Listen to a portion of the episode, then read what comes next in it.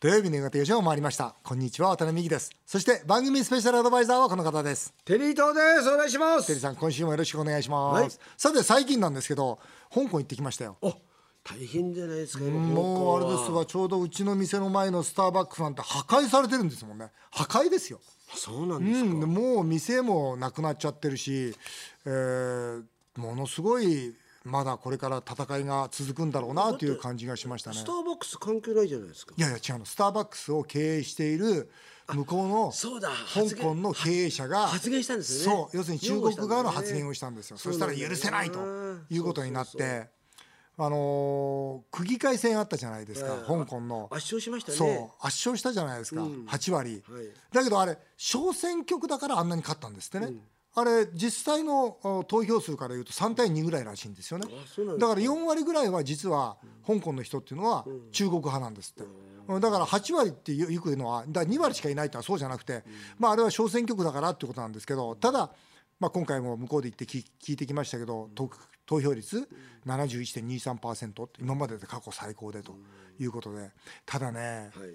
テイさんこの香港の問題あるじゃないですか。5大要求とか言ってるじゃないですか、はい。あれ要求の内容って知ってます？知ってます。ね、あの要求の内容って例えば警察の暴力を調べろと、ね、警察が、ね、いろいろ暴力振るったことに対して独立調査委員会を作れとか、デモに参加して捕まってる方何千人っているじゃ今ないですか。6000人ですね。そうです全員釈放しろと、そしてデモというのは暴動ではないと。認定しろと。いうことであれ結局あのデモ全体を全て認めろってことを言ってるんですよね、だから絶対中国認めないですよ。ですよね。これ本当に長引きそうですね。ね中国としてはやっぱりここは武力は絶対使わないと、要するに国民にそんなことやったら損だよということをずーっとこうそれこそ沈黙の中で教えていくというようなスタンスを取ってるんでこれ長引きますよ、この間台湾も行ってきたんですね。あどうでした？中国のお客様激減してましたよ。だから台湾の景気も悪いそれ悪くなりますよ。だって一番大事なお客さん中国人ですもん。この方々が香港も台湾もいないわけですよ。香港経済台湾経済悪くなってますよ。えーさて CM の後は年末スペシャル。先週に引き続き行列ができる法律相談所でおなじみ北村春夫弁護士をゲストにお迎えします。ぜひお楽しみになさってください。日本放送渡辺美希5年後の夢を語ろう。先週に引き続きゲストをお迎えしました。日本テレビ行列ができる法律相談所でおなじみ弁護士の北村春夫さんです。よろしくお願いいたします。よろしくお願いします。えー北村さんは先月出版された日弁連という病という本でも憲法改正や日韓関係について独自の視点で発言をされています。ちなみに北村さんのツイッターの自己紹介には日本と麻生太郎さんが大好きでそうなんですよね。麻生さん好きなんですよね、はいそうなんですよね、はいはい。小沢氏鳩山氏菅氏が率いる旧民主党を持ち上げたマスコミ報道が許せないと書いてあります、えー北村さんが麻生さん好きな理由を教えてください。本当ですよ、僕は自分で体験したことしかほぼ信じないですねまずは、うんはい。原則。はい。はい。で僕はいろんな政治家の方に当時あい、まあ、会ったことがありますと、でうんあこの人すごいなと思った人は一人もいませんでしたそれまでね、で麻生太郎さんに、えー仲人してもらったのが私の親友なんですよ、うん。でそいつの紹介ではい。お会いしたんですよ、で話をして、はい。自分が感じたことは、あこの人は正直な人だな。うん。で本当に話も面白いし、うん。本音で話してくるんですね。ん。はい、あ自分はその例えば若い時は演説が下手だったから、その演説を勉強しに行ったんだよ。どこ行ったんですか？新橋の街頭に行って演説がうまいとされている政治家の人の演説を聞いたと、うん。そしたらね、うん分かったんだよ、演説はね笑いとペーソスなんだよとおっしゃるわけですよ。で当時はその満州から引き上げてきた方たくさんいて、そういう人たちが街頭にこういる中でまず最初にそのうまい演説のうまい政治家っていうのは「いやー満州は大変でしたな」って一言言うと、みんなぐっとこう引きつけて、そこから政策論もし、そして笑いもしっていうことをしてそれで自分の政策を訴えるというのはただ理屈で言ったって誰も聞いてくれないんだよという話をまあさしてくれたんですよね。えなるほどねと思ったり、まあいっぱいあったんですよ。外交上のこともいろいろ言ってくれて、あこれ弁護士の交渉とよく似てるなと思ったこともあるんですよ。はい。まあ麻生さんは僕も全く同じ正直な人、うん、でも逆に言うと子供みたいな人だと思いますよね。まあそういうとこもありますね。麻生さんってほらやっぱ例えばよくマスコミでは出現するじゃないですか、はい。はい。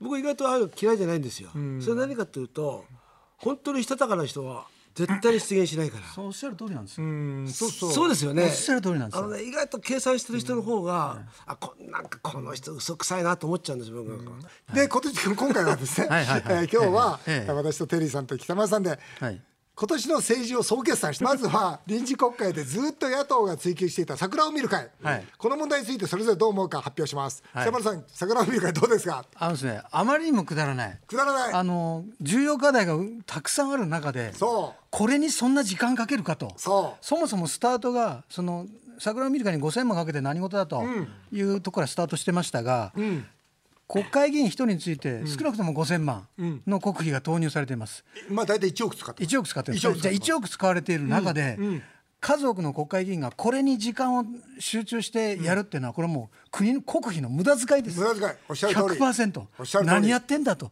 それやりたいなら、委員特別委員会を作って調査チームを作って、彼らにし徹底調査させて、その結果報告させさせれば十分、それでいい第三者委員会みたいにねそういうのいいじゃないですかね。それでいいんです。テリーさんは？僕はテレビマンなんで、言わせてもらうと、桜の会はね、映像が残ってんですよ。映像が残ってるからね、ちょうどね桜を見る映像をポッポに流すと、視聴率がこれ来てしまうんですよ。周りが芸能人いたりね。そこが実はものすごくポイントで、これテレビはそうですね。そうですね、それあの前回もね渡辺さんと話してる時クールジャパンで180億の累積赤字になったじゃないですか損出してるそっち側の方が本当は大変なん。ですけども、それって実はいろんなテレビ局だとかい。ろんなマスコミが忖度があって、自分のところにも矢が飛んでくる恐れがあるから、そっち側はやらない、でも桜の方はやりやすいということだと思うんですよね。でマスコミがやるのはいいじゃないですか、マスコミがやるのはいいと思うんですよ、映像もあるし国民の関心もあるんだったら、国会は。やめてほしいんですよ、国会はもうさっき言った調査チームで十分です、あとね野党がこれついてきてるなと思って大衆が、はい。それだからついていったと思うんですよね。まあただそれはそうですよね。もう一つこれで、このまま国会も閉会しちゃったんで何もなくなってくるでしょ？もう終わりでね。年明けるともうお正月になっちゃいますよ。でまあオリンピックが近づいてくると年明けたらもう一回桜を見るからもう一回やりますよ。やっとしても、僕はねこれ掛け学園みたいな感じで、意外とこのままぐずぐずになっていっちゃった時に、野党の方がダメージ大きいんじゃないかなっていう、結局追い込めなかったっていう。追い込めなかったという見方もありますし、これだけ無駄なこと何やってんだってもうすでに国民の、まあ、何パーかは分かりませんよ。4割なのか5割なのかは何やってんだよと。なってくるんです何何時間の無駄にしてんだと、国費を無駄遣いしてんじゃないかと思ってる人も相当数いるとまあ思うんですよ。それはありますよね。ええ。続いてこちらも野党が追及した。え文部科学大臣の身の丈発言英語民間試験の中止など日本の教育行政についてどう思ってるでしょうか？北村さんどうぞ。あの教育行政がどうかっていうのは非常に難しいですよね。はい。あの身の丈発言。身の丈発言言ってください。それ自体は、はい。えそんなに大騒ぎするほど悪い話だったの？と思います。あの要するにいっぱい受けなきゃいけないうんぬんかんぬんっていうことはちょっと問題になったんでしょ？よく知らないけど。結局そうなんです。あのお金のある子は何回も何回も練習できるでしょ？うん。で本番もね要するにお金のある人は家から通えるでしょ？と、でない人はね、えー遠くからもう全然違うけ違う県まで行かなきゃいけない全然さはたいていかなきゃいけないんだ。そんな差があるかというね、それに対してまあ身の丈って言っちゃったけどね、その言い方についていろいろ噛みつくのは分からんでもないけども、だって誰だって自分のできる範囲で努力するんですよね。その通り。誰だって、そんなことはもう所有の前提ですから、その中で頑張って自分がどうやって成功するかって話なんで、そんなことどうでもいいやと僕は思ってましたけど。やっぱでも、言葉狩りをちょっとしてるとこあって、この言葉にやることによって、これで一番それこそ困ってるのは学生たちですよ。うんでちょっと僕の学校の生徒、もう大騒ぎしてますよ。そうなんですよ。あそうなんだって最初ほら、あの試験やるっていうから、そっち準備してて、やらないかもしれないっていうからまた普通の試験の準備して。そうなんでどうすんだよってうち理事会でも問題になって。そうそう一番困ったのは実は、そうそうなの。学生たちですよね。うん。だからその生徒たちにはねいやしょうがないんだと。ね、国がアホなんだから両方準備しろと、そうやってまあ僕は理事長として指示したんですけど。ただね読む聞く書く話すっていう4項目を、みし調べたいんですよ、これ実は第一次の安倍内閣の教育再生会員からのテーマだったんです、はい。そうするとそういう試験やるしかないんですよ、試験やるしかないんですけどだからやるとなると国はものすごくお金かかるんです、かりますね。それをやるのは。だからお金かけたくないから民間に頼んだんですよ、はい。だからそしたらねうち国はお金ないんだからこれしょうがないだろうって開き直ればよかったと思うんですよね、うんだからそれだったらじゃあ税金たくさん使って、ええ。まあじゃあ国の体制整えますか、いはいそのためにはねん何千億円かかりますよと、はい。どっちがいいんですか？って国民に聞きゃいいと思うんだよね、それを間違って身の丈とか言うからダメなんだなと。続いて日本の財政問題であります。消費税増税後の景気悪化や真水10兆円規模の補正予算。財政健全化のバランスなど安倍政権の財政経済についてそれぞれどう思っているか発言をお願いいたします。僕はもうだから今回なん、いやしょうがない。だってアベノミクスは失敗したんだから、アベノミクス失敗してもう今ね消費税上がって景気もどんどん悪くなってるんですよ。でその中で年明けるとどんどんっていうか今もう悪くなってる。もうダメ。この間もビールメーカーの方とかお話ししててすごい影響出てる、だからこれからどんどん景気悪くなりますよ、まあビビールはでも韓国の問題も大きいですみたいですね。あーそうですね。韓国で全くビールを売れてないんですね。そうそうそう。そう、もうゼロですから、はい。日本の日本のビールが、ね。今回真水となるとやっぱもう何にも残らないわけですよね。要するにどんどんばらまくのと同じですから、まあ延命措置としては、延命措置としては僕は仕方ないと思うんですよ。でも所詮延命だなと、これどうしたどうしたらいいですか？いやどうにもならないでしょ。だから、10兆円使わないで早く日本潰すのかえー真水使いながらもっと傷を大きくして大きくこれから潰すのかの選択だけでしょ。小さくつぶもう小さくはないんですけどね。大きく潰すかすごく大きく潰すかの違いだけだと思いますね、これねこれ、はい。ここで言うべきじゃないかもしれないけど、はい。渡辺さんの持論じゃないですか財政健全さ、健全化はね。でもこれね僕はね経済評論家じゃないからよくわかんないんですよそこのところ本当のところが、なんで本当のことわかんないかというと、経済学者によっては、はい。その日本っていうのはその、えー国債を引き受けてるのがほとんど日本国民なので膨らましても大丈夫だっていう人がいるわけですよ。国債を買うってことはに国が借金を負うことじゃないですか。そうですでもその借金の相手方が外国ではなくてほぼほぼ日本の国民なので、だからそんな心配することはないんでむしろそのお金をジャブジャブ回すことが景気を浮上させることなんだ、っていう発想の経済学者もいるわけですよ。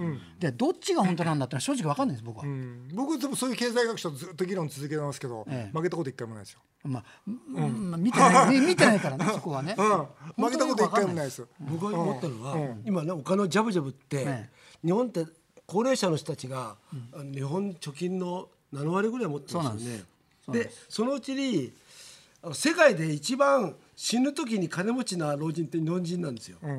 だから80過ぎた人たちに、これもっと、あの年金をしっかり出すことによって、70代に金をじゃんじゃん使わすというそういう仕組みってできないんですかね。できますよ絶対。そういうふうな感じで、なんか、ある金を持ったまま死,、死なれちゃうのが一番なんかもったいないなと思ってね。で今国はそれをね相続税で取ろうとしてるわけですけどね、そそうじゃなくて、なな80過ぎたら、もうそんなに無駄遣いしないじゃないですか、だったらもう年金暮らしだけで十分、70代の時にじゃんじゃん使ってやれっていうふうに思ったら、そういうシスシステムというか、まあ、で一番簡単なのは僕の素人発想だと、おじいちゃんおばあちゃん、まあ、子や孫がいるじゃないですか、で子や孫はお金使いたいんで使いたいけどお金がない代なんですよ、でそういう人たちに対して、あの贈与税をね、おまあ、控除額を例えば1000万にしましょうと、1000万控除すれば、つまり1000万贈与税なしで子供や孫に渡せるんです、で子供や孫は一番今お金が使い使えなきゃいけない時期にあるんで、これを使うと。だおじいちゃんが直接使うんじゃなくて、子や孫にどんどん使わせるという方が僕はいいと思いますよ。それもあるんですよね。ここを贈与税や相続税で国が取ろうとするからダメなんですよ。そうそう。僕だから僕も法ずっとね国会議員も時代にねずっと提言してたの、これどういう提言かというと、この贈与税、これを5年間だけでいいから、時限立法で10%にしましょうと、はい。死んだら、ね。そう死んで取られたら 50%40%30% 取られるわけですよ、それだって今渡せば10%で済むよ。って言って、それ最高です。いいですよね。最高です。そうすると大きなお金が移転するんですよ、もうそれはすれば今度若い人にお金が行くんで、そうなんだよね。そ僕それはずっと国会議員時代から言ってて誰も相手にされませんでしたけど、いやそれはすごく大事です。はい。僕が何が大事すごく大事。いやそれいいいと思う。いいでしょ、うん、相手にされないのが大事じゃないですよ。じゃあお金を使う使わ使ってもらうという意味です ごく大事な制度そうそうこれ使うのってでそうしないとジャブジャブと言ったってそ日本のお金があまりにもさ銀行から動かなさすぎるじゃないですか。で僕らの連中にね実は持ってる人もいるんですけども、将来は不安だからってずっと思っていて、そのうち死んじゃうんですよ。おっしゃる通りです。それでは最後にですね、今年の政治総決算として与党野党問わずに日本の政治こうしたらどうよという提言をそれぞれ色紙に書いていただきました、はい。えーそちらを発表したいと思います、はい。では北村さんからどうぞ。はい。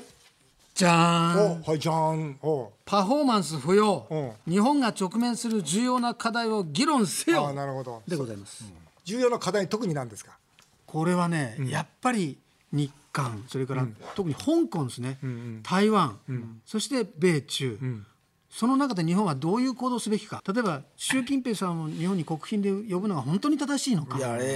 与野党ほとんど議論しないでしょ。でもこれはその意図を見ればね、これ以上景気を悪化させたくない、中国との関係で日本の経済を良くしたいという安倍さんの考えだろうと僕は見てるんだけどもその考え自体は分かるけどでも長期的に見てどうなんだと、もうそうするとあれですよね。香港を見て見ぬふりってことですからね。そうそう見て見ぬふりなんですよ。まさに。自民党も野党もみんな見る、見て見ぬふりか何やってんだ。私はですね、はいテリーさん。日本政府お金を稼いで来てくれと。いや僕ね実はねすごいいやお金使うんじゃなくて、お金を稼ぐってことに対して外貨すごく大事だと思うんですよ、やっぱりなんかねここがねあまりにも日本の政治家の人たちってお金を使うことはうまいかもわかんないけどもお金を稼ぐだからビジネスマンがいないですね。みんないやだからここが実はすごく大切なことで僕ねトランプはまだ偉いと思います偉いの。トランプはトランプね。自分のね国稼がせようと。金をとりあえず日本から金持ってこさせる。どこからみんな金持ってこさせる。あの考え方って俺、ま、僕は間違ってないとア思うんですよメリカに工場を作れ。そうそう、なん本当だよ日本はそういうのないじゃないですか。もうぜひね、あのそんなあの日本はそんなもう金持ちの国じゃないから、もうね、もみ手でもいいからよそ行って金を稼いでこいというふうに思ってるんですけどね。なるほど、はい。僕はこれです。提言、はい。これ、はい。ゴアさんゴアさん。さん？ゴアさん。もうゴアさんにしようと。どういう意味ですかこれ。いやいやもうゼロベースでもう一回全部組み立てていかないと、これだけ少子高齢化が進んで働き手がいなくなって、そしてどんどんどんどんおじいちゃんおばあちゃんたちの年金だとか医療費がかかってって、でなおかつ収入が全く入ってこない、だってもうこの国は僕は会社の経営者として見た時持たないですよ。その時にもう大なたを振るんですよ、もうこれはもう金は使うなと。ね。金は使うな。そう金使っちゃダメなんですよ。だから無駄な金。無駄な金。あ無駄な金。無駄な金。誰が使わないんだ？え？いや全部。だからもう国会議員も半分でいいんですよ。参議院いらないし僕は参議院だったからよくわかります。よ参議院は必要ない。いらないですか？そこ。賛成です。それそれこれは憲法改正して参議院廃止その通り、はい。もう大賛成。でもねそんなもんビビたるもんなんですよ。国会議員がそこまで切れば、今度地方議員切れますから、で地方議員切ったら今度何切れるかって地方公務員切れますから、バッカバカ切るんですよ、切るしかないんですよ。リストラ？い国を挙げてのリストラをするんです。そしてなおかつ国を挙げて商売にするんですよ。や商売でしょ？うん、もう日本株式会社に生まれ変わるんですよ、それでどんどん儲けるんですよ。そうしないともうおじいちゃんおばあちゃんたち守れないもん。やっぱり日本はやっぱりね、お金を稼ぐってことに対してもう少し貪欲になっていいですね。そうそうですやっていかないと。いけないと、ね本当なんだよね。思いますわ。でもまた来年もねいい年になるといいと思いますけどね、これ来年の急にまとめに入っていやいや結構今日暑いよね。そうそうということで先週と今週2週にわたって弁護士の北村春夫さんにお話をお伺いしました。北村さんありがとうございました。ありがとうございましたさあ続いてはメールを紹介させていただきます。足立区の京子さん42歳。趣味神社仏閣巡りっていい趣味ですね。いつも楽しく聞いてます、ありがとうございます。渡辺さんテリーさんと出会える初詣の場所はどこですか？偶然お見かけしても奥様と一緒の時はラジオの話をしないように気をつけますね。なかなか気を使ってくれる方ですね。小田さんどこですか？僕はいつもね、川口湖の浅間神社行くんですよ。あ、そそう川口湖の家があって、ねそう、はい。ちょうどそのあの裏が神社なんで、ただ今年は孫がまだ生まれて小さいんで、家にいます。で横浜に、はい、だから横浜の近くの神社行こうかなと思ってます。テリーさんどこ行くんですか？僕はね、おそらく、うん。えー、岬ですね。岬？えへえあ船で？ええ、元旦に。え元旦船乗るの？そうなんですよ。へえもうね、この長年ずっと元旦の日に船乗ってるんですよ。で元旦に船乗って三崎港に行って、うん三崎港にある神社にお参りして。え岬のあそこの埠頭につけるの？そうそうそうそうそう。あ本当に？そうなんですよ。みんなで行くんです。わーって中あに本当に、へえそれかあと深川。門前仲町で僕いつも節分の時にこの7年ぐらいかな、はい。節分で年男でやあやらせてもらってるんでそこに行かせてもらってますそうですか、のとこに来れば会うことができますよと、はい。京子さんにお伝えします、えー武蔵野市のお伊藤社長ですすぐ返しますと言って200万円貸した後輩が丸1年お金を返しません。年末なので私も物入りです、テリーさんがよくラジオでお金を貸した同級生の名前を呼びかけていますが、私も呼びかけたいぐらいです、渡辺さん金の切れ目が縁の切れ目という言葉は本当ですかって言うんですけどね。そうですよね、うん。っていうかさ貸したら忘れた方がいいよ。そうなんですよ、うん、貸したの覚えてるぐらいだったら貸さない方がいい。僕は情けないですよね、うん。そうなのよ中島ってやつとね。中島そして伊藤隆夫。中島さんと伊藤隆夫さん。二。人ともね、中島隆、伊藤隆夫おう田がつきますね。あ、田がつきますね。すね。この二人貸してます。それぞれね、500万ずつ。嘘。結構な額じゃないですか。そうなんですよ、ん。逃げまくってますよ二人とほらもまあ。じゃあ伊藤さん中島さんお金貸してください。はい返したよ。頼みます。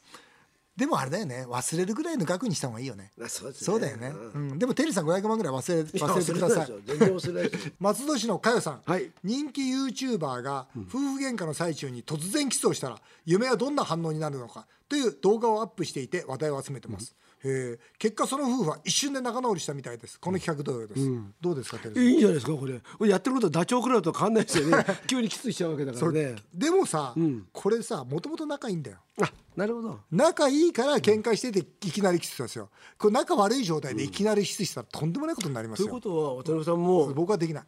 僕は本当できない突然突然キスした日にじゃあぶっ飛ばされるよお奥さんと謎のその中国人のやめてください両方来たらどやめてくださいよ。やめてください。あっという間にお時間になりました。以上メール紹介でした。テリートさん来週もまたよろしくお願いいたします。日本放送渡辺美希5年後の夢を語ろう。この番組では渡辺美希さんそして番組スペシャルアドバイザーのテリー伊藤さんへのメールをお待ちしています。メールアドレスは夢5アットマーク 1242.com まで。どんどんお送りくださいさてテリーと大社長からお知らせがあるそうです。テリーと大社長のお店唐揚げの天才ではお得なクリスマスボックスを発売中。テリークリスマスのオリジナルのボックスに唐揚げがなんと12個入って1000円。梅屋敷矢口の私亀有各店で絶賛発売中です。今年のクリスマスは唐揚げでテリークリスマス。お送りしてきました日本放送渡辺美希5年後の夢を語ろう、えー皆さんの感想もメールでお待ちしております。お相手は渡辺美希でした。